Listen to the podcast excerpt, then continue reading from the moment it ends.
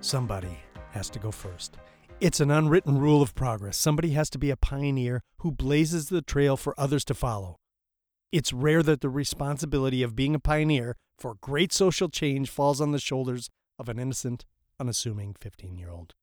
Regardless, that's the situation in which Elizabeth Eckford found herself.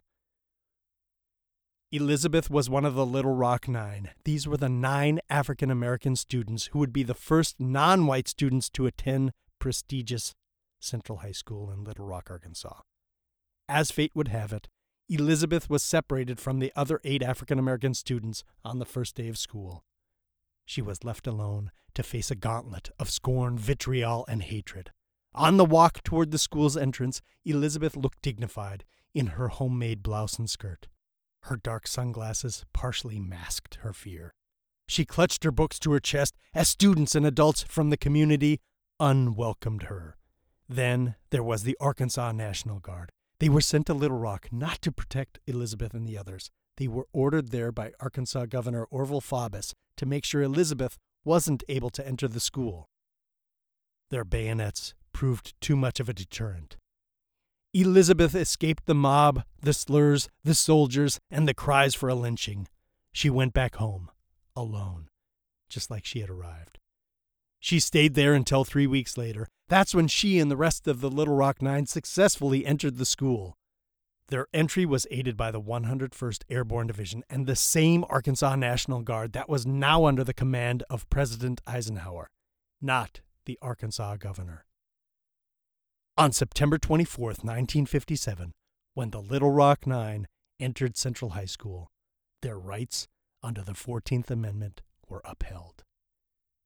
Every day that school year presented danger, threats, and the worst racism imaginable. But the Little Rock Nine finished the year at Central High School demonstrating awe inspiring courage and resilience. Today, there are racial tensions in the United States and around the world. For some people, it feels like we regress to a point of discord that is the worst they've ever seen. And while that may be true, the problems with race we have today pale in comparison to what they were six decades ago. Progress cannot be confused with perfection. Failure to acknowledge the progress we've made is a failure to acknowledge the bravery and efforts of people like Elizabeth Eckford. They risked everything, while others even gave their lives. At the same time, there are advocates all around the world at this very moment who continue to push for equality and opportunity so every year more people are able to pursue their full human potential. These advocates need to be acknowledged and celebrated too. Progress needs pioneers. Fortunately, Elizabeth Eckford and the other Little Rock Nine began blazing a trail for millions to follow toward equality and opportunity. And while it may feel like we are in a tolerance nadir, know that progress isn't always linear. It ebbs and flows. Rest assured that it will flow once again. This has been a 12 Geniuses leadership moment. Next week's 12 Geniuses Leadership Moment will profile someone who has dedicated his life to the development of leaders all around the world.